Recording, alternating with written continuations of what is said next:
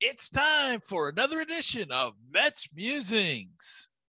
Hi, this is Ron Darling. Uh, this is Skip Lockwood. Hi, I'm Ron Swoboda of the 69 New York Mets, and you're listening to Mets Musings with Gary Mack.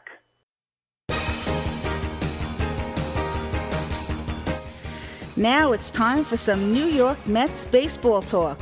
Here's Gary Mack bringing you the latest news and analysis from Mets Nation and the world of baseball on another edition of Mets Musings.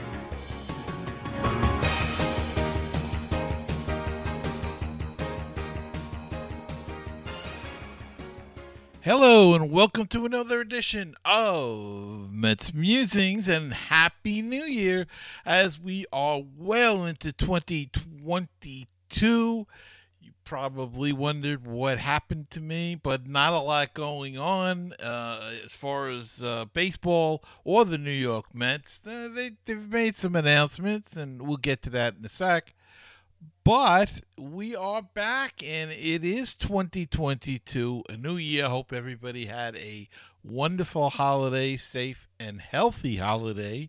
We are still in the middle of the Omicron uh, pandemic, I guess you could call it epidemic, though people aren't getting as sick as they were with the original COVID and, and the Delta variant. Uh, but nonetheless, a lot of people testing positive and uh, having some effects of the COVID. So stay safe, stay healthy. Uh, I'm staying in the house. I don't like the cold, and it's bitter cold out there. So um, I'm staying in uh, for now. But let's, you know, since we've been, since last we were together, uh, some, obviously, some Mets news. They hired a manager, Buck Showalter. Everybody's favorite pick, Buck Showalter. Uh, good pick for the Mets. He's 65 years old, but I think he'll give them the experience that they they needed. They needed a uh, veteran manager this time around. Somebody was that uh, has got a track record. Um, somebody that's you know can handle the New York press. He's been in New York before, uh, so uh, good choice in Buck Showalter. And as the lockout continues, uh, Buck and and uh, Billy Eppler and uh, Steve Cohen have been busy at work looking for coaches, interviewing coaches, and while they have not formally announced any coaches yet, uh, they have uh, contacted and looks like they're going to hire, and it looks like their coaching staff is almost completely filled. There's a couple of spots yet, and that's what they're waiting for uh, an assistant uh, hitting coach, assistant pitching coach. They have to uh, hire and a bench coach too, which is important. Mm, and um, we'll talk about that in a sec. But it looks like Joey Cora will be the third base coach, uh, brother of Alex Cora, manager of the Red Sox. Wayne Kirby will be the first base coach. He worked with the Showalter for the number a number of years in Baltimore, so they know one another. Let, worked the last couple of seasons in San Diego as uh, the first base coach and outfield coach, I believe. Uh, so uh, Wayne Kirby will be uh, in the is in the fold. Eric Chavez is going to be the hitting coach. An interesting story. He signed with the Yankees a week before the Mets got a hold of him and, and as the assistant hitting coach. And the Mets came along, made him the hitting coach, and he took the job. So uh, Mets stole him away from the Yankees. So that's a good sign. Always a good thing when the Mets can steal something from the Yankees. So uh, you know, so that that and of course Jeremy Hefner is the holdover from the previous administration. Uh, but everybody likes him and likes the job he did, so don't see a problem there. And the pitchers all know him, so you know uh, it, it's not a bad pick there. So those are intact. As I said, now the main thing they're looking for now is the bench coach. That would be the first overall uh, body that you want to get in here, and it looks by some of the names that have leaked that they're looking for a younger guy, a maybe a more analytic, understanding or driven guy uh, than Showalter. They, you know, that was the knock on Showalter that he wasn't analytic driven. He, he, you know, didn't like it. He dispelled those rumors, and and uh, but he th- he's the type of guy where he thinks there's a place for everything, and I kind of agree with him. There is a place for analytics, but there's also a place for your gut in a game. That's why you hire a uh, an experienced manager, seasoned manager who's seen it all. So, uh, but you know, it doesn't hurt to have as his bench coach advising him somebody that's very fluid in analytics, and it looks that like that's the direction. And a younger guy, if Showalter at the end of his contract, maybe he wants to retire. You know, he'll be 68, 69 when his contract ends up. I believe he got a three-year deal. I could be wrong about that, but let's say he got a three-year deal. Um, he's got somebody to hand it off to, hopefully. So uh, we'll see and again, uh, the uh, assistant hitting coach and the assistant pitching coach still has to be named as well. And once they get them all in place, I think you will see a mass introduction uh, to the public. So for now, nothing, uh, nothing is official, but that's what um, that's what's going on there. And the uh, minor league, minor league managers were named for the 2022 season, and it, they look like this. AAA Syracuse Mets will have Kevin Boles as their mad manager. Double A Binghamton Rumble Ponies will have Reid Brignac as their manager.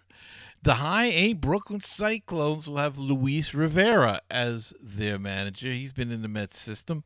Uh, low A is St. Lucie is going to be managed by Robbie Robertson.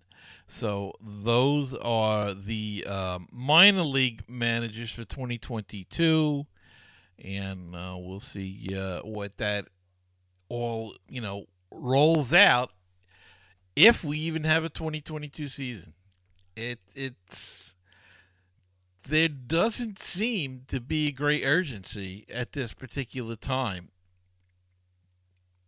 uh, by the players or the owners uh, they did say they're going to negotiate on Thursday. There is a bargaining session apparently scheduled. We'll see if anything comes out with it, but um, you know the the players uh, union has turned down everything that the owners have suggested so far, and they've made some decent suggestions. Uh, but the you know the players want less time on free agency, less uh, more money, higher tax rates, a higher ceiling or whatever they call it uh, for the uh, before the tax thing catch, kicks in, and they want a minimum sal a minimum uh, uh, payroll, so nobody can uh, pay you know, less money, the owners, they can get all this money from the pool and then not put it back into the team on the field. So we shall see. It doesn't seem to be an urgency, though, on either side. That, that concerns me. We are in January 12th. We are literally a month away from spring training. And do they think that they're going to uh, be able to solve this by spring training? And then, I mean, then it's going to be frantic with, between the free agents that are left. There's some big names still out there. Between them, between trades that people may may, may want to make, uh, it's going to be a hectic time. and a hectic spring training. So we'll see what happens. Now let's take a quick break and be back right after this. Baseball and BBQ, your place for interesting baseball talk, opinions, and history. Baseball and BBQ, your place for barbecue recipes, tips, and interviews from the world of barbecue. If you like baseball and if you like barbecue, then tune in to Baseball and BBQ. Find us on iTunes, Stitcher, Google Play, and BaseballTalkRadio.com. Wouldn't it be great if you could get a PhD in life through baseball? Welcome to Baseball PhD, a tour company for your brain. 30 major league teams, 100 places to see. Let's touch them all as we make the road trip of a lifetime.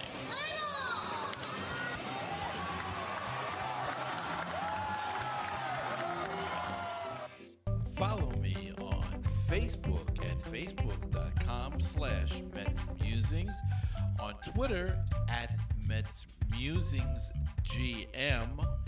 The Instagram is Mets Musings, and on YouTube at Mets Musings Mac. Wish to be a part of the show? Give us a call at 516 619 6341. Okay, and we're back. And here's some news that uh, just broke yesterday. The Mets are going to retire number 17, Keith Hernandez. Yes, lefty is number the Mex. His number will be retired next year during a ceremony on Saturday, July 9th, prior to a game with the Marlins. That is again provided that we have a July 9th game. We may hopefully have it settled by then. The uh, uh, the strike or the lockout, but one never knows with with the way this uh, whole thing operates. So, but Keith Hernandez, number 17, to be retired.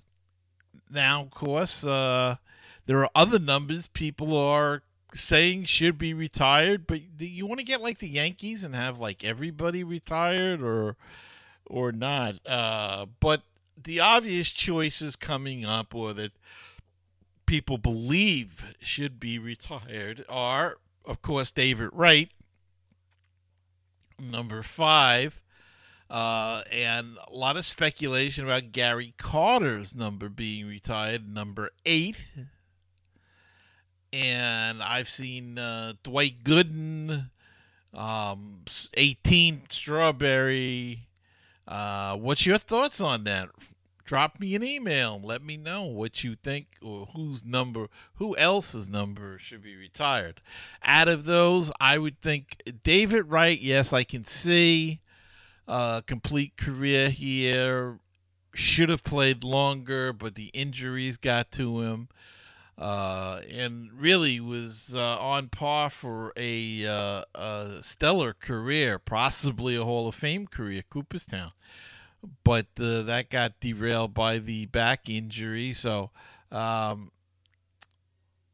you know, but we could see why David Wright, the captain for so many years, should be retired. Number five. Uh, number eight, Gary Carter you know, some people say, well, he wasn't here that long. Uh, but the impact that he made on this team was, you know, phenomenal. And, and one of the reasons, if not the reason, they won the World Series in 86. So that's something to put into consideration. What about uh, an Ed Kranepool? What about number seven, Ed Kranepool? I mean, uh, you know, he was here at uh, the beginning in '62. He played for uh, uh, what 18 seasons. Um, played his whole career here. Had a lot of the Mets' offensive records before David Wright and Jose Reyes came along.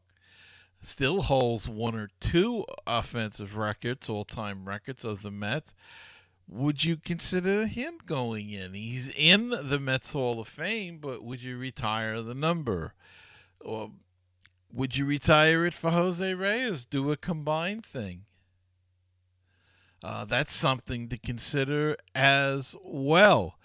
I think the Jose Reyes part of it hurts because he left the team for essentially money and uh, came back was not the same player, but uh, you know he did leave, so sometimes that'll cast uh, you know aspersions on him or whatever. And uh, but was he that important?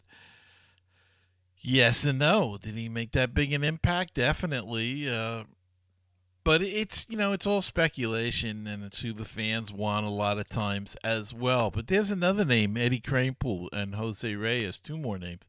Throw that in for number seven. So um, you know there's lots of guys you could consider, but are they worthy of it? I mean, it's you know when you, when you're putting their number up there with a Seaver and a Hodges and uh, you know Piazza, that's three Hall of Famers right there. Gee, that's nice to say that about Gil Hodges, isn't it? Three Hall of Famers right there that the uh, Mets have retired numbers on. Four. Casey Stengel's in the Hall of Fame. So, uh, yeah, I mean, uh, you know, in 36, Jerry Koosman, great pitcher. So, um, but that's the speculation now I saw on social media. And again, they had four names on one site that they had picked, and it was, uh, you know, what I said, Wright, Carter, uh, uh, three others, I should say, Gooden, and I think the fourth was might have been Strawberry. So, um, lots to argue about there, and uh, you know, drop me an email or a voicemail. Let me know what you think. And we're going to close on this. Zack Scott, the former acting general manager of the New York Mets, was found not guilty in his DWI case that had led uh, to his firing from the Mets after a tenure of less than one year. He was reportedly, Scott was, ordered to pay two fines for traffic violations in the case. The verdict had been delayed as a result of Scott testing positive for COVID 19 in mid December. It came the verdict came weeks after Scott's trial on several drinking and driving charges. During that trial, Scott's lawyer reportedly argued he had not failed the standard test field uh, sobriety test administered by police, and the evidence from the police body cam footage also reportedly did not reflect the idea that he was intoxicated. So, uh, you know, we'll never know. Man, we're never gonna know. But he did, uh, you know, he was found not guilty, and uh, what he was guilty of, traffic violations, he paid the fines for. So that's all the news we've got uh, so far. Uh, I ask you to subscribe and uh, go to YouTube, hit the subscribe button and the like button. It makes the people at YouTube, the analytic people, very happy. Makes me happy as well. And wherever you listen to or watch the podcast, hit the subscribe button so you always know when a new edition of Mets Musings is coming out. Haven't decided yet whether it's going to be weekly. Uh, you know, with the winter and the lockout, not a lot to talk about, but we'll try to get out an episode whenever there is something of any importance to the New York Mets and. Uh, We'll see again if it'll be weekly or whatever. But uh, wanted to get an episode out and uh, to wish everybody a happy new year. And let's look forward to 2022. So until next time, remember to keep the faith, stay optimistic, and let's go Mets. And I'll see you next time on another edition of Mets Musings.